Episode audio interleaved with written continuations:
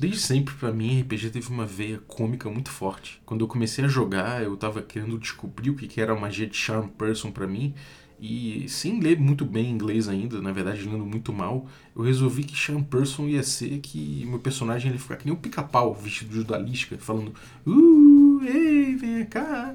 E aí o cara ia lá e aí você metia uma, uma porretada na cabeça dele. Para mim, RPG era muito isso. Eu era muito influenciado, obviamente, por desenhos animados, porque eu era criança. Com o tempo foi passando, eu fui descobrindo que o próprio D&D ele tem, de fato, uma veia cômica construída nele, né? É, eu acho que não foi um objetivo claro de design, nem nada assim, nem que as pessoas tenham resolvido falar, ah, vamos fazer um jogo é, cheio de piadas, mas ele tem suas próprias piadas internas, ele tem seu próprio humor por assim dizer. Né?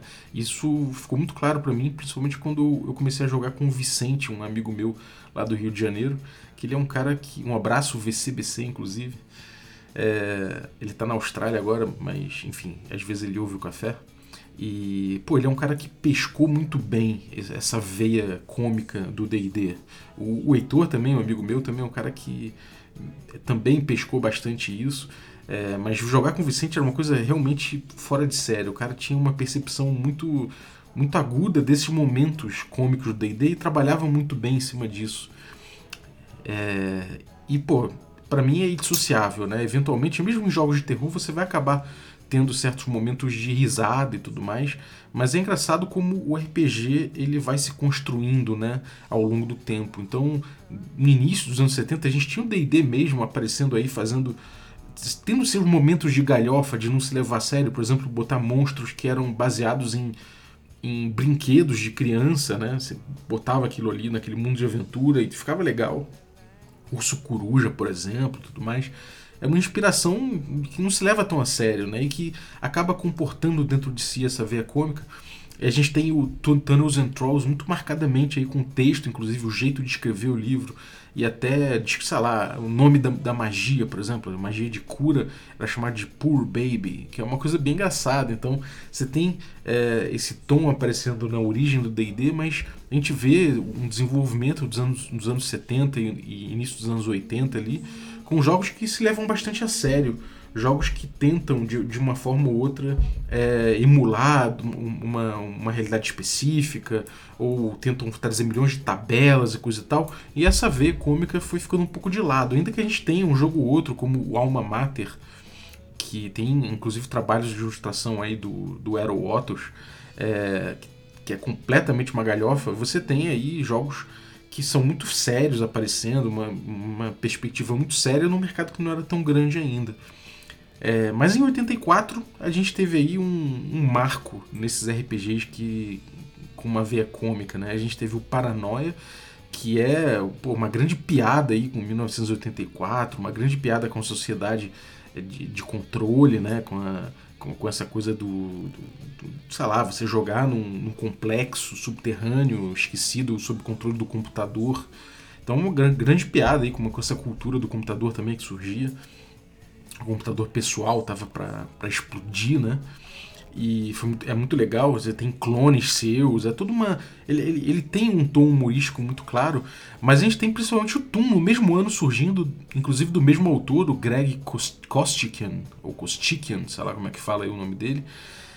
Que o Toon é um jogo que é feito para contar uma piada em mesa. Ele é uma grande piada. Em primeiro lugar, o livro ele é engraçado de ler, ele é uma grande piada e ele não se leva muito a sério, o que é muito legal. Então é isso, com vocês hoje, Tum, review sincero. Café com o quê?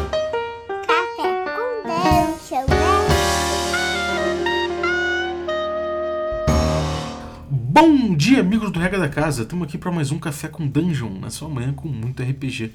Meu nome é Rafael Balbi e hoje eu estou bebendo um café ovelha negra delicioso que eu fiz bem forte, bem escuro, tão escuro que talvez seja um buraco portátil e sei lá para onde isso leva. A gente vai falar hoje de Tum, mas eu queria lembrar que você pode inclusive tomar um café delicioso desse, ovelha negra, cara, o cheirinho. Nossa, amanhecer com um café, café purinho desse aqui, artesanal, feito com, com pequenos produtores, inclusive, numa cadeia muito racional. Ele paga bem os pequenos produtores, é uma cadeia tranquila E você ainda consegue por um preço legal, cara. Você pode conseguir o café Ovelha Negra para você tomar também pela manhã aí, usando o cupom Dungeon Crawl, tudo maiúsculo, lá no site deles, ovelhanegracafés.com.br. Então, compra lá que os caras realmente têm um material muito foda, muito gostoso do café deles. E, bom, eu queria lembrar que você pode, inclusive, usar um cupom especial para comprar o café com mais desconto ainda, mas aí é só para os assinantes. E se você quiser se tornar um assinante, é só entrar em picpay.me barra café com dungeon e assinar. Você pode assinar a partir de 5 reais, tem outras assinaturas também. Você ajuda a gente a bater as nossas próximas metas. E também participa de sorteios é, dos nossos parceiros, né? Também recebe conteúdo extra. E participa de um grupo de Telegram muito maneiro, que a galera troca muita ideia de RPG.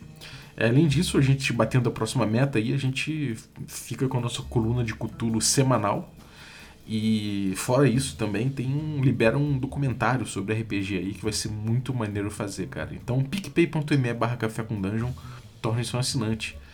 Mas vamos lá, vamos falar de Toon, né? Esse jogo que eu tenho, cara, Toon foi um dos primeiros jogos que eu comprei também. Nas importadoras aqui do Rio. Né? Não sei se foi na Malas Artes, ou se foi no centro da cidade, Banca do Ogenia, alguma coisa assim. Mas é um livro das antigas. Ele é dos anos 80 mesmo. Minha cópia talvez não seja exatamente de 84, do ano que ele foi lançado. Mas deve ser aí no máximo de 90 e, 90 e pouco, 91 talvez. É, e, cara, é, é, um, é um jogo que na capa ele já tem aqui um, uma cena de cartoon completamente, né? Tem um cachorro com um martelão correndo atrás de um gambá, sei lá, um coelho com uma torta na mão, um doutor voando no foguete. E ele se intitula, se intitula o Cartoon Role Playing Game. É um jogo de cartoon mesmo, né? Não tem jeito. Ele é bem ilustrado, inclusive, para isso, né? Um ilustrador só, o Carl Anderson, que tem um traço muito bom para isso, né? Muito legal. É... E o livro é da Steve Jackson Games, né? Ele segue aquele padrão do GURPS. Ele tem uma coluna dupla, né? De texto normal e uma coluna lateral para texto suplementar, né? Ele segue esse, esse padrão. O papel não é muito bom, a encadernação não é muito boa, não resistiu tanto até hoje, a cola foi se fazendo, a capa não é dura, não sei se existe uma, uma versão capa dura, mas a minha cópia tá, minha cópia tá bastante combalida aqui, inclusive no, atrás, na última página, tem a ficha de personagem preenchida pelo Pedrinho, um amigo meu que morava no meu prédio, não é esse Pedrinho do, do Birgotten, é outro Pedrinho. E tem um personagem dele aqui chamado Bruce Lee, que é um esquilo. Muito curioso. Mas é legal aqui, é maneiro dar uma olhada e recordar. Mas vamos lá. Como é que é o Toon? É, é, o Toon ele é um jogo em que ele mesmo diz que é um jogo em que tudo pode acontecer. É, ao, ao, a despeito né, desse, dessa, dessa onda do RPG simular a realidade, esse tipo de coisa que, a própria, que o próprio Steve Jackson tem com GURPS né, e tudo mais, é, ele, ele meio que que não ignora as leis da física. As leis da, da física só acontecem quando o personagem percebe. O seu personagem, inclusive, ele não pode morrer. Né? Ele não morre, ninguém morre. Inclusive, ele fala bastante no livro isso. Ninguém morre, ninguém morre. É como se fosse um, uma, um, uma, uma decisão de design que aparentemente é uma coisa que o cara pensou logo de cara. Não, ninguém vai morrer nesse jogo, sabe? É, nos RPGs a gente tem a morte sendo uma coisa muito constante, uma, uma grande questão do jogo, os jogadores tomando cuidado para não morrer. Nesse jogo não vai ter nada disso. Né? E, e aí é para você jogar com personagens da TV que você viu, emular os personagens da TV que você curte, ou criar os seus próprios. Né? E logo de cara ele tem um approach aí específico sobre o que é RPG. Né? E já, já dá para mostrar que ele é uma piada em cima dessa, desses RPGs clássicos, né? do RPG da, da morte no RPG. Ele, ele, ele, resolve tratar de outra forma isso. É, o que é uma coisa interessante, né? Já, já mostra que como o sistema influi, né? Ele já pensa, cara, se ninguém morrer, os jogadores vão ter outra abordagem no jogo e isso de fato acontece.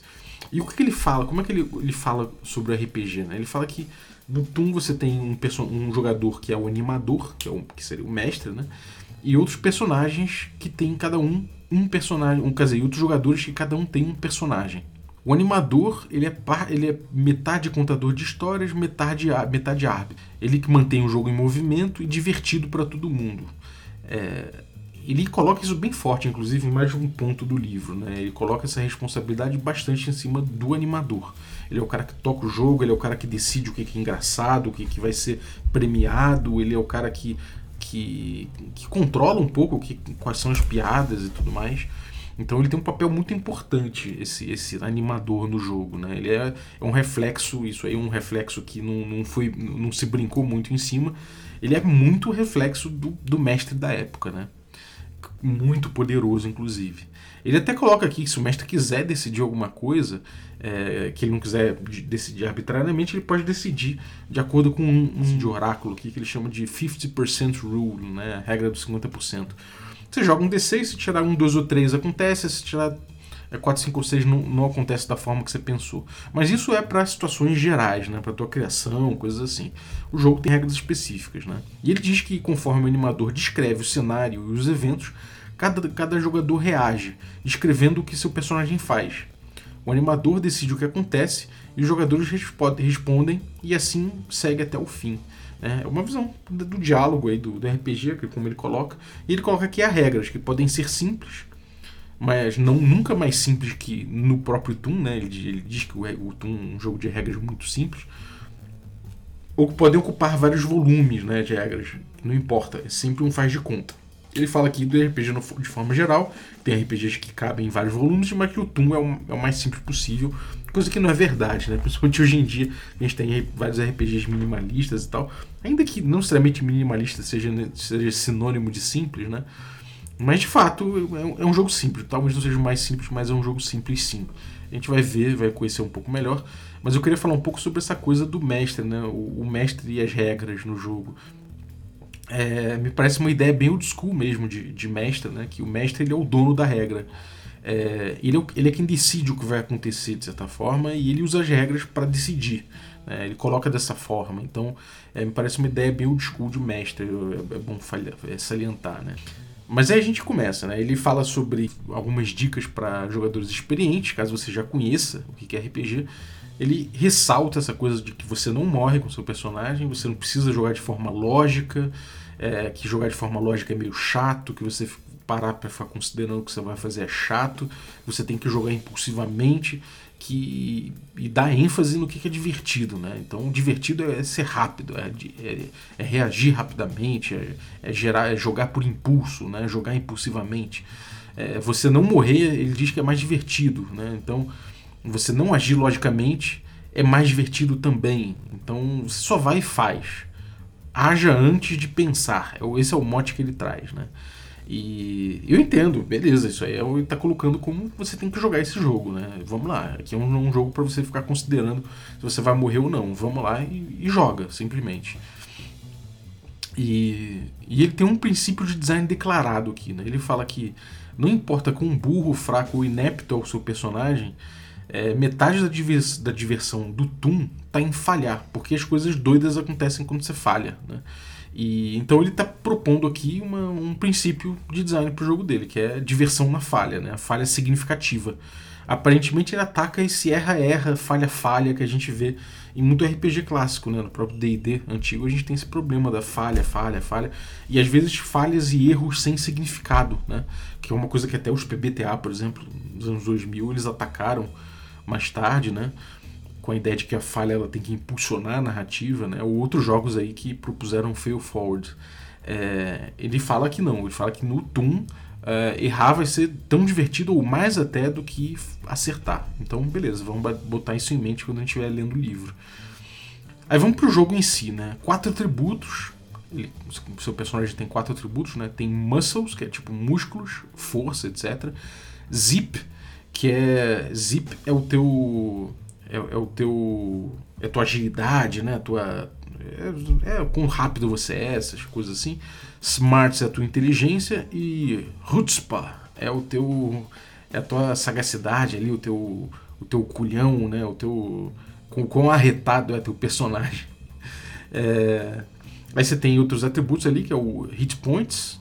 Hit Points é o quanto de dano você aguenta especificamente, ele descreve dessa forma.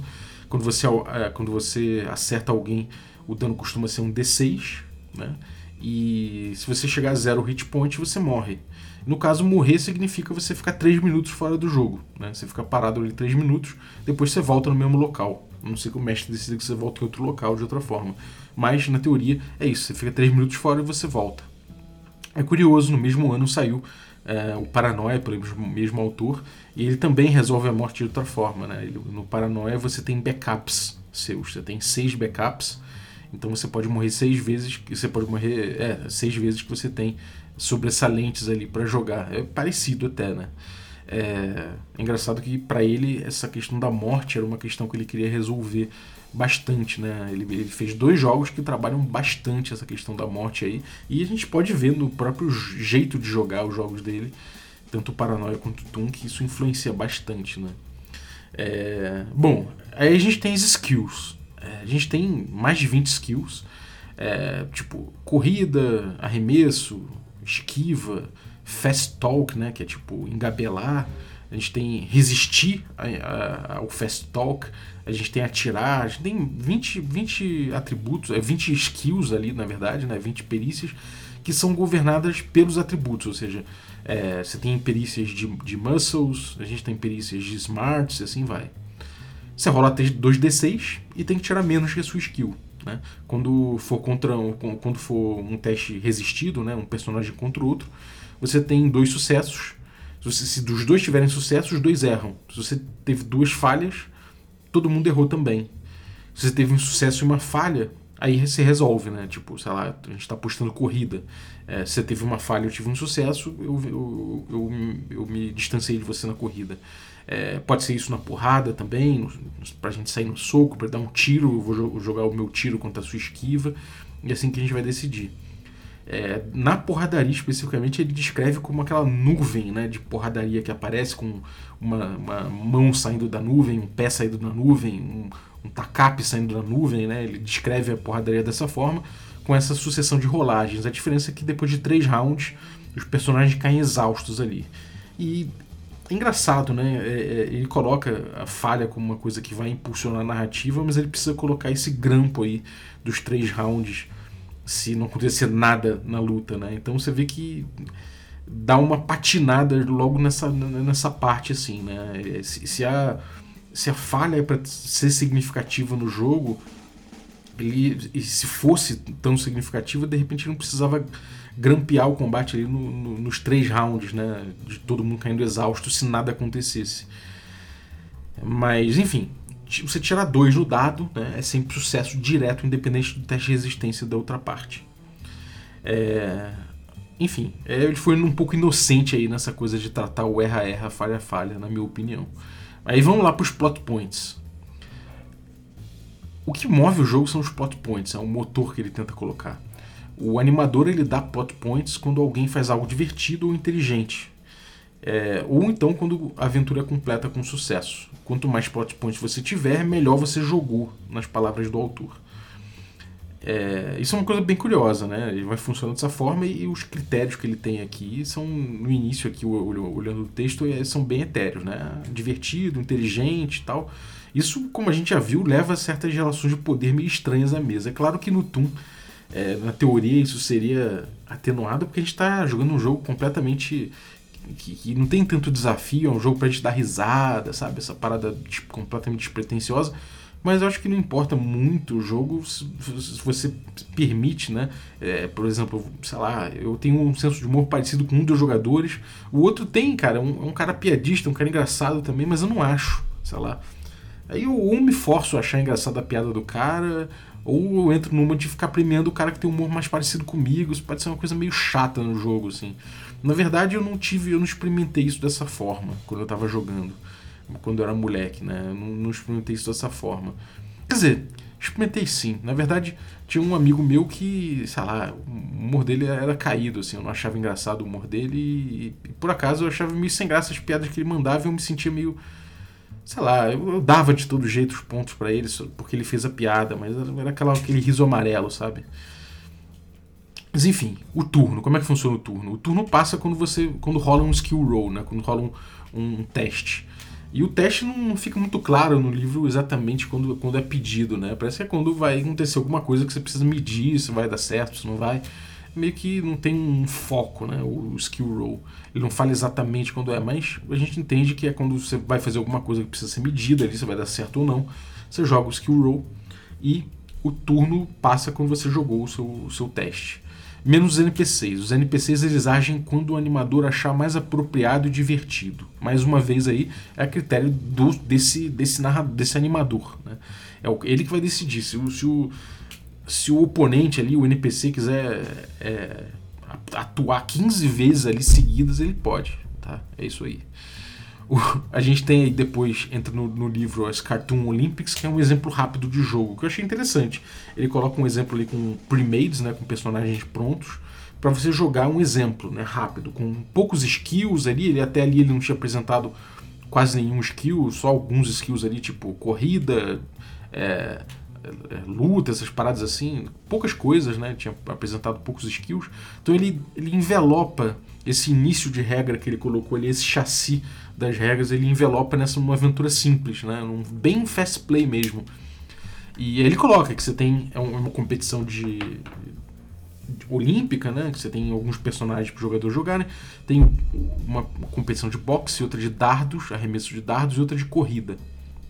Cada prova vale um point, um plot point. Né? É, mais tarde a gente vê para que, que servem os plot points. Mas nesse momento ganha quem for, né, no fundo, né, ele coloca aqui que vence cada prova, quem, é, quem vencer cada prova ganha um plot point. No final, quem tiver mais plot points ganhou né, o campeonato.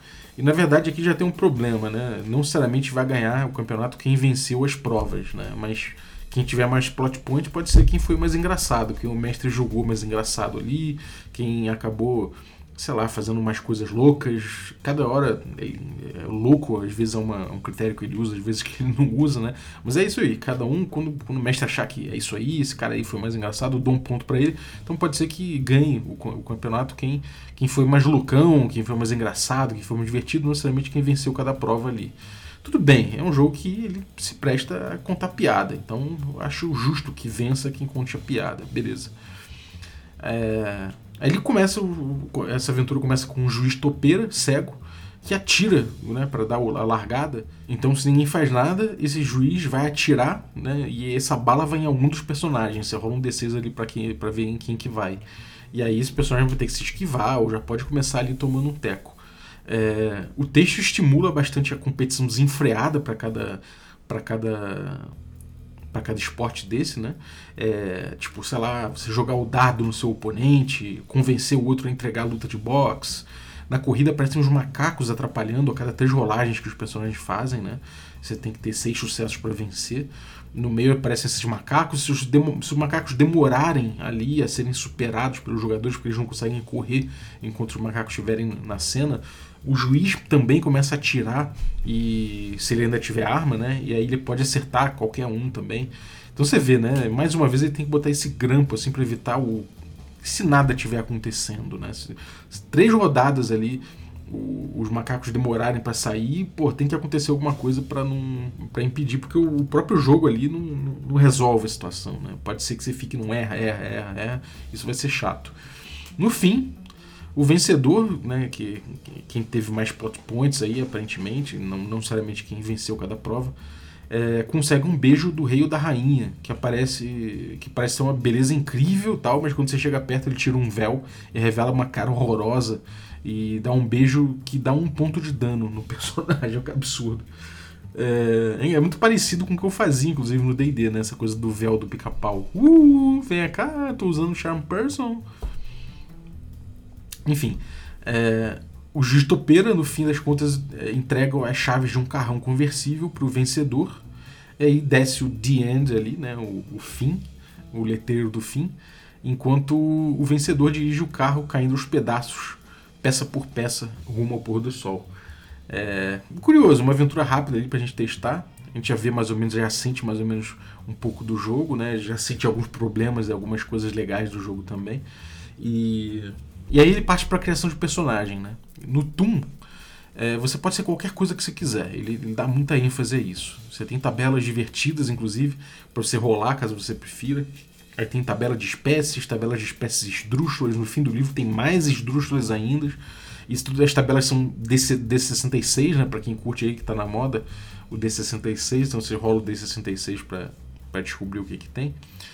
O que, que, pode ser a tua espécie, pode rolar também para descobrir sua ocupação, você pode decidir. Então pode sair que você é uma, um, uma pulga detetive, pode sair que você é uma formiga robô pugilista, pode ser que você é um canário, um homenzinho verde de Marte, um tubarão, uma baleia, um vampiro, um dinossauro. Cara, é muito louco. Você pode ser qualquer coisa mesmo. E aí você joga 4d6 em ordem para os atributos, né? Ou você pode fazer point buy, né? 14 pontos, 1 para 1, até o máximo de 6 em cada atributo. Beleza, 4d6 ou 14 pontos. Seu HP é um d6 mais 6, né? Então você já começa com um fixo ali. Né? Ele também é bem generoso em relação a isso.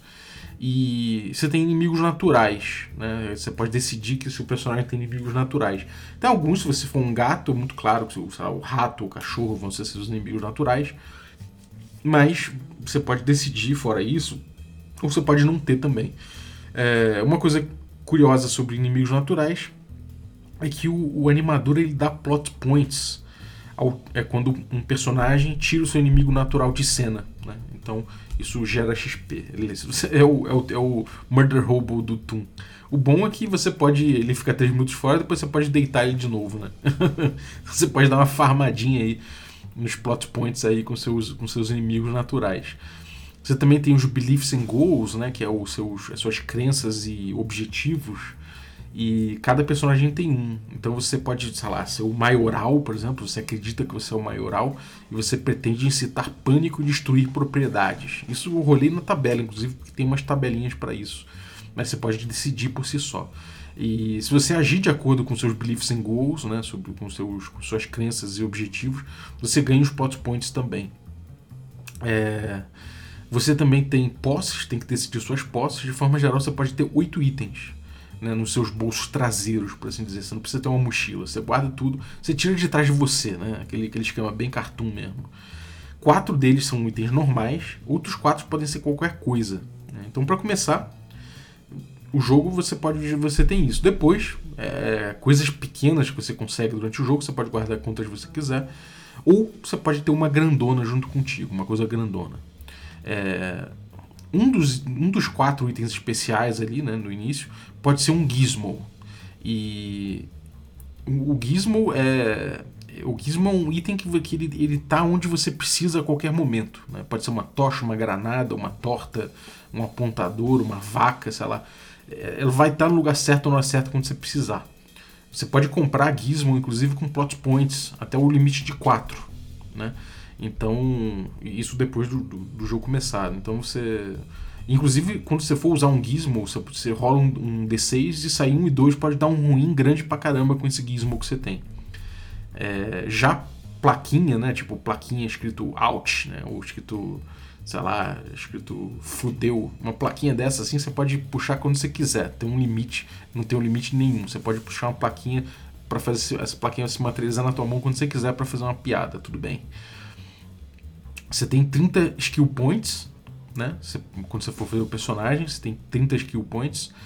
Ao todo, são 23 skills governadas por, por cada atributo. Né? Você pode botar no máximo de 9 para cada skill. Uma coisa que seria legal aqui seria deixar você diminuir skill, mas não tem essa regra aparentemente.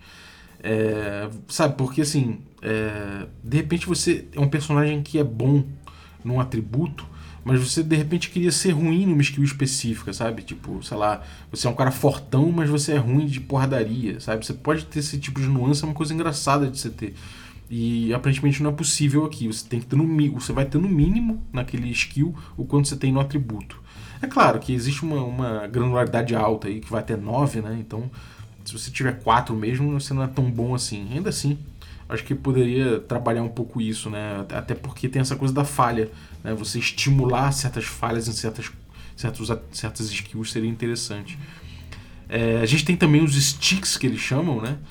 Sticks é, são eles são, são doideiras assim que o seu personagem tem, além das skills, além dos gizmos, né? É, eles custam skill points variáveis, podem custar, sei lá, 3 skill points, 5 skill points. E são meio que poderes especiais, assim, ou, ou, bens especiais que você tem. Então, tipo, uma Bag of Many Things, né? Uma, uma bolsa que você tira qualquer coisa de dentro dela, pode custar 5. Voar custa 4. Invisibilidade custa 5. Um, você tem um pet ou um sidekick custa 3. Você tem um Cosmic Shift custa 10. Cosmic Shift é o, é o mais bizarro dos sticks. Você faz o imaginário se tornar real e o real se tornar imaginário. Isso é tipo, sei lá, é, serve para você é, mudar uma coisa completamente do, lá, você tá correndo de um cara, você abre uma porta, passa pela porta e sai pela rua. O cara que tá correndo atrás de você, ele abre uma porta, vê outra porta e abre outra porta, infinito, né? Esse tipo de coisa assim, você consegue fazer com Cosmic Shifts. É, e só que isso tem um limite, né? Você só faz isso acontecer quando você for, quando você for dar dano, um de dano em alguém, né? Um dado de dano em alguém, ou se você for se proteger de dano, ou se for alguma coisa relativa às suas crenças e objetivos. É, você ter dois desses sticks custa mais 5 além do, dos custos dos sticks que você tem. É, e cada stick desse começa como um skill, com um nível fixo em 5. Né? Então você, você vai rolar para usar ele e você precisa tirar menos que 5 em 2d6. É complicado de usar, mas com o tempo você vai melhorando ele. É, você pode usar também né, os, plot points, além de, de comprar os, os gizmos e tudo mais, você pode usar o, os plot points para aumentar as skills e os, os, sticks também, né, o nível que você tem em cada um deles. Então um, você pode comprar um, aumentar um, um skill, né? Para cada ponto de skill que você aumenta, você gasta dois pontos de plot point, né? E para cada stick que você aumenta o nível no stick, você é, gasta três. Você pode comprar também uh, sticks temporários. Né? Esse stick só, você só vai usar durante uma sessão. Esse stick custa 3. É, e aí você usou durante aquela sessão, acaba. Ou você pode comprar um stick one shot. Que é tipo, você pega, usa uma vez ele some. Isso custa um plot point. E ele vem no nível 5 default. Isso eu não gostei muito, porque Cara, em primeiro lugar, essa coisa do stick aí temporário, né? Um para uma sessão. O Toon ele tem uma natureza. Ele não tem uma natureza de campanha, pelo que eu entendi, sabe? Ele é um jogo muito de você jogar umas sessões soltas, umas coisas assim. Eu mesmo só joguei sessões soltas de Toon, meio tapa-buraco. Não conheço ninguém que tenha jogado uma campanha de Toon.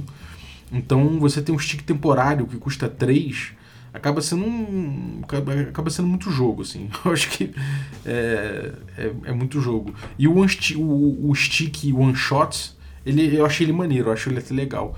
Agora tem esse lance de ele começar nível 5, né? Você pegou o stick, você gastou ali um stick one shot, você gastou para usar naquela situação, e você falou, puta, nessa situação aqui, se eu tiver esse stick aqui, sei lá, quero, quero um Cosmic Shift. Beleza. Aí você começa com nível 5, sabe? É um negócio que custa, custaria 10 na criação do personagem, você vai usar ele numa, numa vez só. E ele vai começar no nível 5, ou seja, você vai precisar rolar e pode ser que falhe, sabe? Então ele, você pode acabar ficando com Cosmic Shift boiando ali na tua ficha, porque passou a situação que você queria usar, sabe? Então, pô, esse negócio da falha, mais uma vez aqui, vai interferir, sabe? Você vai jogar, vai, vai comprar o stick com seu plot point Aí você vai, faz o teste, falhou e fala, ah, beleza, hum, nem queria usar mesmo, né? Então acho que isso, sei lá, você podia, na minha opinião, acho que dá até para fazer um house rule que tipo, você gastou o plot point, você usa o stick e acabou, né? E resolve a situação, fica muito mais legal, fica muito mais, sei lá, já que o objetivo é, é, é fazer o negócio funcionar de forma legal, sabe? Então faz ficar legal logo, né? Não precisa ficar rolando com com skill 5, você precisa tirar dois dados, você precisa tirar 5 ou menos para funcionar. Acho meio caído. Já o stick normal, beleza, né? Você tem aí o, o, uma situação que você pode usar o tempo todo o stick, né? Então, beleza, rola aí os dois dados, tem que tirar menos, tranquilo. Ainda assim, pode dar situações que você fala, porra, seria melhor de outra forma. E aí você cai na, na máxima, né? Do vamos ignorar as regras para poder usufruir do jogo como ele se propõe, que é ser divertido o tempo todo. E isso a gente vai ver que aparece constantemente no livro. Enfim, caindo, falando nisso, a gente cai num capítulo de fine tuning, né? Que é, é são ajustes, ajustes finos ali para o teu jogo. Então a gente tem várias dicas de mestragem assim nesse capítulo aqui. Ele fala, vai falar de sound effects para você jogar usando boing, pum, brrr, você fazer barulho mesmo, né? É, para você organizar a aventura também, ele te dá umas dicas de como organizar uma aventura e tal. Ele fala de novo da, da regra do 50% rule, né, de você usar as coisas funcionando 50% das vezes de um jeito estranho, de um jeito bizarro, pode ser legal. É, e ele fala de teste de atributo, que quando você não tiver uma skill que resolva determinada tarefa, você pode recorrer a um teste de atributo. E aí você encaixa ele em algum dos quatro atributos. E aí esse, esse teste pode ser feito ele é sempre feito roll under, né? Você tem que tirar menos do que o seu atributo. E ele pode ser jogado, é, feito jogando um dado ou dois dados, dependendo da dificuldade. O que é já uma coisa meio difícil aí, né? Porque eles recomendam para quando o skill não cobre, beleza. Aí você faz o teste de atributo. Aí ele estabelece, nesse caso, uma análise da dificuldade externa do negócio, né? Que vai depender da dificuldade externa se você vai jogar um dado ou dois. Coisa que não acontece com os skills né? Que é uma mecânica central. Então fica uma coisa meio um apêndice meio estranho aí, né? Parece que ele, o cara falou, bom, quando não der nada a gente faz um teste de atributo, mas o atributo ele é de 1 a 6. E aí? Como é que fica? Bom, se for fácil, então joga um dado, mas o teste de atributo vai ser sempre com um dado. E, porra, vai normalmente o cara tem ali três, vai ficar fácil. Sei, sei lá, vamos botar aí que pode ser um ou dois dados aí, dependendo da dificuldade. Parece que ele inventou uma nova categoria de análise de uma, de uma, de uma complicação, de algum teste, para quando você tiver o teste de atributo. Então, uma coisa meio, sei lá, que não me parece patinar um pouco também aí. Mas vamos lá. Ele dá várias dicas interessantes que eu, que eu achei legais aqui no jogo, que ele aborda essas coisas típicas do desenho animado, né? Então ele fala de illogical logic, né? Ou seja, lógica e lógica. Que, por exemplo, se tem uma avestruz, uma, uma avestruz em fuga, é, sei lá, ou um rato correndo em cima do abismo, assim, ele passa pelo, por cima do abismo sem perceber que não tem chão, né?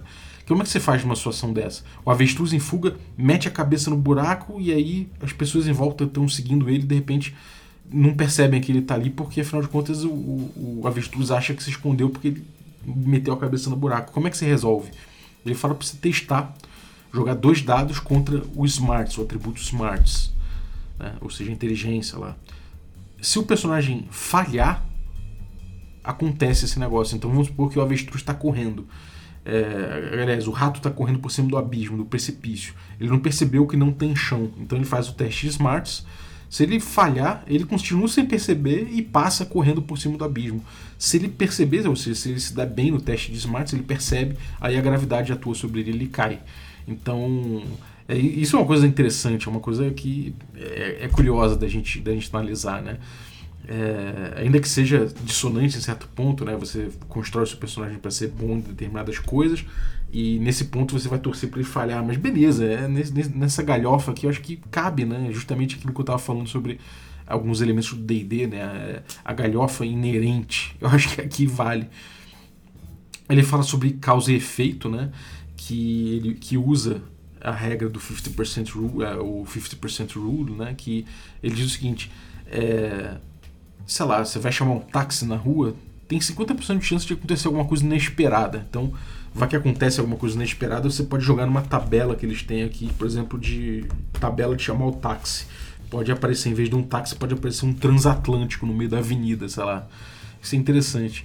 Ele fala também do boggling effect, né? Tipo, você, quando seu personagem fica estarrecido, surpreso com alguma coisa, é, ele pode ficar boggled, né? Ele pode ficar, tipo, fora de si, ele pode acontecer alguma coisa ali que ele ficou com, sei lá, com estrelinhas em volta da cabeça, alguma coisa assim. Inclusive, isso acontece também se o jogador ficar sem ação durante o jogo. Se o jogador ficar embaixo bacana com alguma coisa, titubear, você pode botar que o personagem dele ficou, ficou com o boggling effect uma torta na cara também gera esse efeito. É, atrelado a isso tem os takes and double takes, né? O take é tipo, sei lá, essa é, essa coisa que acontece com, visualmente até com os personagens, sei lá, você ficou de queixo caído, teu queixo blow, cai lá no chão, literalmente, né? Então eles chamam isso de take. O personagem reage Uh, pode ser um boggling effect, ou pode ser alguma coisa inusitada que tem a ver com o personagem dele. Então, de repente, os olhos dele esticam 3 metros à frente, ou ele pula 50 metros no ar, explode no céu, sei lá. Às vezes, quando acontecem duas coisas, eles chamam de double take, né? Tipo, você decola 50 metros no ar e quando chega lá em cima você explode como se fosse fogo de artifício. E, enfim, pode até dar dano esse tipo de coisa. Então, esse take, double take, você pode até assumir um dano para si para eventualmente ganhar um plot point aí por uma coisa maneira que você fez. É, ele fala, ele, ele, coloca, ele começa a botar uma série de coisas, né? uma série de, de rulings possíveis assim que são interessantes para você utilizar. Por exemplo, quando alguém cavar um buraco no chão, fizer um buraco, né? Pega um serrote e serra o chão em círculo. Ele fala que, pô, usa aqui a regra, o 50% rule, né?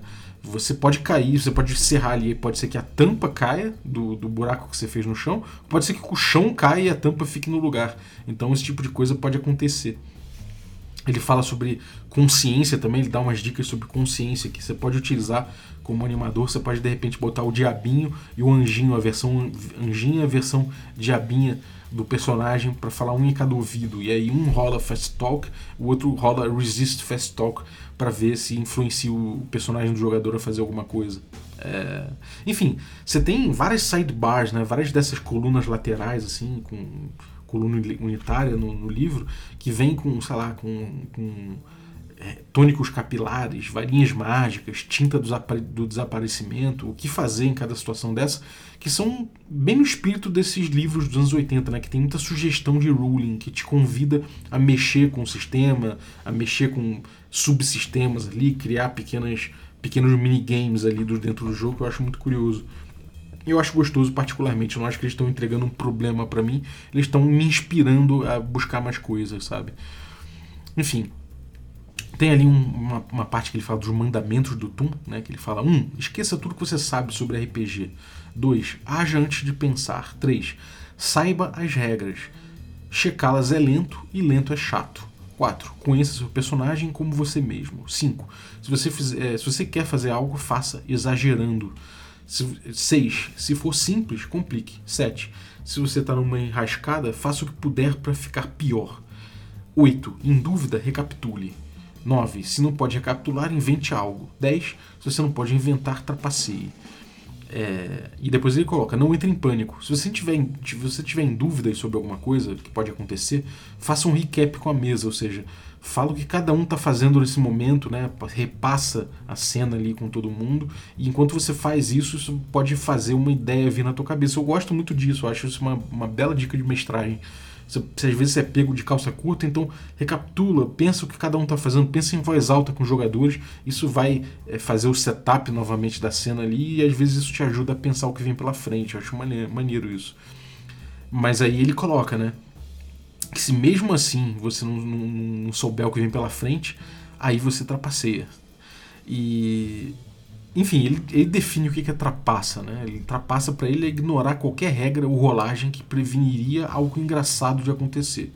Ignore a lógica ou, ou leis da natureza. Diversão é tudo que importa. E beleza, isso aí é aquela coisa, né? É, eu acho justíssimo, para falar a verdade num jogo como esse, eu acho justíssimo. O objetivo dele é, é claramente é buscar essa diversão. Ainda que existam vários problemas que, que, que, eu já falei aqui, né? Não só no Café com Dungeon, mas nesse episódio, de que isso estabelece certas relações de poder estranhas à mesa. Alguém pode ficar muito chateado comigo porque eu não achei a piada dele particularmente engraçada, ou minimamente engraçada, né? Ou pode ser que o humor das pessoas varie, e isso pode ser uma coisa um pouco chata e, e de certa forma, acabar com com um pouco de agência de cada um ali, com, porque eu decidi certas coisas arbitrariamente com base na minha diversão e é foda eu dizer também que é divertido para todo mundo ao mesmo tempo na mesa, isso é uma coisa um pouco ingrata. Mas eu acho justíssimo como partido, ele tomou isso como partido, então vamos, vamos, vamos usar isso, né? E de fato ele usa bastante. É, depois ele vem com um monte de aventura, cara. E grande parte do livro é com pequenas aventuras prontas. E também sementes de aventura bem detalhadas, assim. E eu acho muito legal, cara, porque dá pra ver como, como eles organizam, como você pode organizar as suas. É o mesmo moleque, eu organizei as minhas com base nas que eles tinham ali. Até misturei algumas delas, assim. Vem com fichazinha de, de, de, de alguns personagens, é muito legal. E também tem um gerador. Esse gerador, inclusive, é bem atual, né? é, esses, esses, geradores que, que, o Diogo Nogueira coloca no Solar Blades, em Cosmic Spells ou no, no Espadas Afiadas e Feitiços Sinistros, é bem nessa pegada, né? Esse gerador com, com, com espaços para você completar numa frase, aí você vai entendendo o que está acontecendo. Esses geradores são bem atuais, assim. E eles têm várias tabelas engraçadas também, né? Tem as, as, as Tables que eles chamam, que tem, tem tabela para Boggle Effect, né? Se você quiser fazer, sei lá, tem lá na tabela queixo caindo ao chão, vapor saindo dos ouvidos. Se você não tiver particularmente criativo na hora, você pode rolar nessa tabela. Você tem tabela de coisas caindo do céu, tipo coco, tijolo, elefante indiano, elefante africano, piano, 10 mil sapos, sei lá. Você tem tabela também de falha em hipnose. Você tem ali, o personagem pode resolver hipnotizar outro. Se ele falhar, ele pode achar que ele é uma galinha, um vampiro, um super-herói, um bombardeiro B1. Enfim, é bem engraçado, cara. Eu, eu acho o seguinte: é, isso é, é o final do livro, né? Agora, passando a régua aqui, né? Vamos passar a régua. Eu acho de forma geral que o Doom ele é um jogo, ele é um jogo bem, bem sincero, assim, ele não se leva muito a sério. Eu acho que isso se explica nessas decisões que ele tomou, por exemplo, de buscar a diversão acima de qualquer coisa, de que é não é um jogo que, é, que, é, que, que, se leva tão a sério. Então, ele não precisa que tenha tanto essa essa essa como que eu vou dizer? Ele não precisa se estabelecer como uma, como uma grande cadeia lógica e tudo mais. Ele, ele, ele se joga muito, né? Então, é isso aí. Ele, ele, ele se coloca ali como uma coisa para você utilizar para tentar contar essas piadas de cartoon.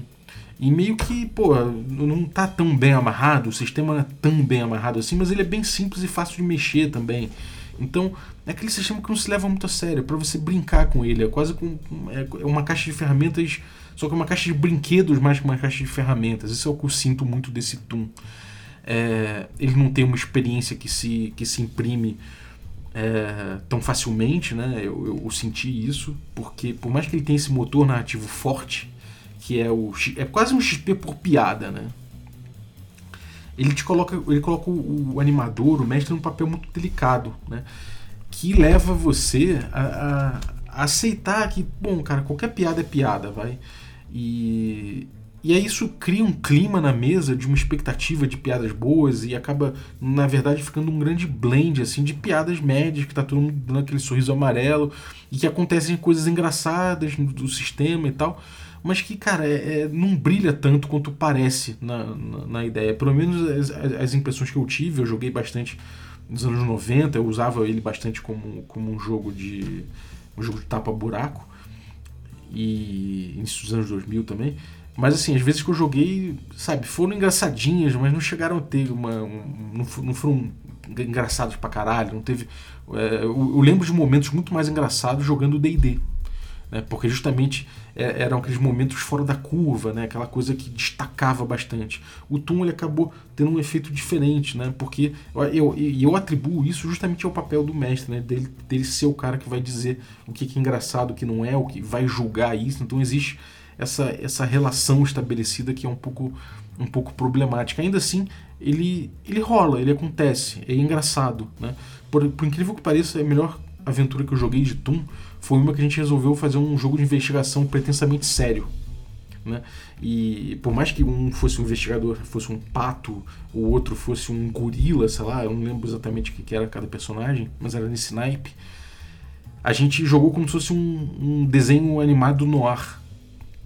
E aquilo ali teve seus, seus momentos, sabe? Teve suas cenas é, engraçadas, teve ali seus, seus picos engraçados, aquilo ali foi o melhor que eu cheguei. É, enquanto eu segui essa lógica é, frenética, desenfreada que o, que o autor coloca, eu acabei me pegando naquela coisa de, de sentir pouco contraste, né? De, de sempre ficar na, na, na grandiloquência, né? Ficar no, no superlativo o tempo todo. E aí acaba que eu não encontrei muito aquela diversão que eu esperava com o Tum. É, mas eu, eu sinto hoje em dia mais maduro que eu pegaria ele e de repente conseguiria entregar um pouco melhor, provavelmente indo por essa, essa linha da aventura no ar, sabe? De ir por uma coisa que eventualmente traz, né? Que pode ser impactada por essas brincadeiras que o Tom, que o Tom traz. Então, muito mais do que um livro de RPG, na verdade, ele me parece ser uma caixa de brinquedos, o Tom. E tem muitas coisas engraçadas. O próprio tom da escrita é engraçado as aventuras são muito legais. Ele tem coisas aqui como, sei lá, pequenas mecânicas e pequenas ideias de ruling que são impagáveis, sabe? As tabelas são muito boas, então eu acho que é um jogaço. É um jogaço. Ele tem esses problemas, né? Esse, esse, esse motor de XP dele, por não ser. É diferente de, de um XP por ouro, né? Que você sabe que um, uma peça de ouro é um XP. Você sabe quanto XP precisa para passar de nível e, e, é uma coisa quantificável, né? Ou você botar o jogo baseado em risco, né? A gente vai rolar os dados quando aparecer riscos e não sei o que. Isso fica um jogo pautado de forma mais objetiva. O Toon ele puxa muito pro lado subjetivo porque ele está trabalhando com diversão, então ele não tem outra opção em relação a isso. Então ele tenta fazer esse motor nativo funcionar. E acho que pode funcionar. Você só, eu acho que você, é importante só que não se, não se caia nessa vala fácil de cair dos sorrisos amarelos, porque as pessoas estão contando piadas ali que às vezes os outros não acham tão engraçados assim, mas pelo fato dele estar tá tentando fazer uma piada acontecer ali, vamos dar esse ponto, esse plot point para ele, né? E aí tem outro risco, né, que é, é justamente as pessoas ficarem é, pegando vários plot points assim com piadas que, sabe, trocadilho o tempo todo, coisas assim que são legais, que a gente pode ter satirizado, mas virando isso o motivo do jogo acaba virando um fim em si e, e pode prejudicar então um pouco. Penso em botar um one shots ou fazer alguma coisa assim quando tiver de bobeira com meu com meu enteado, alguma coisa assim. Principalmente usando, usando as aventuras que eles têm aqui. As aventuras são legais, são imediatas, é fácil de botar na mesa direto. Então eles, eles colocam, inclusive, como. Primeiro eles colocam uma situação, depois eles colocam um objeto da aventura, depois eles colocam um plot. Né? Então eles jogam você ali dentro, ainda colocam os mapinhas, colocam personagens, então fica muito fácil de você utilizar direto. Então, é um belo livro, cara. É um belo livro. Ele tem esses problemas que eu citei aí, mas acho que isso aí, é como eu falei, toda crítica é um, é um ato de amor. Eu gosto muito do Toon. Gosto muito também do Toon Ace Catalog, que eu tenho, que é tipo um livro da Acme, sabe? Que é um, um livro para fazer encomendas. O teu personagem pode fazer encomendas ali, gastando plot point dele de repente. Ele pode fazer encomendas e tem, cara, um livro inteiro só com, com traquitana de desenho animado da Acme, né, para os personagens. Então, muito maneiro. É isso aí. Espero que você tenha curtido. Esse foi o Café com o Dungeon de hoje, falando do Tum. Muito obrigado aos nossos assinantes. Vocês sabem quem vocês são. Muito obrigado você que ficou ouvindo a gente até agora. Ainda não estou com internet em casa. A Vivo tá de sacanagem. É, já já estou buscando outros operadores aqui. Espero poder voltar logo com a internet para poder ler os nomes de você, dos, dos, assinantes e tudo mais. Mas por enquanto ainda não é possível porque são muitas coisas acontecendo e eu só tenho um celular 4G aqui para resolver tudo. Então é isso. Muito obrigado, galera. Um abraço e até a próxima. Ilustração distração, o seu caminho é dançar, dançar. Dança, dança do patinho, eles mandam uma qualquer e tu leva fé direitinho. É dança, dança, dança, dança do patinho. Dança, dança, dança, dança do patinho. Verdadeira. Dança, dança, dança, dança do patinho. Verdadeira. Dança, dança, dança do patinho. Verdadeira. Dança, dança, dança do patinho. Verdadeira. Temporada de caça aos patos. Você que assina contrato sem ler, acha que a ONU se importa com você? Você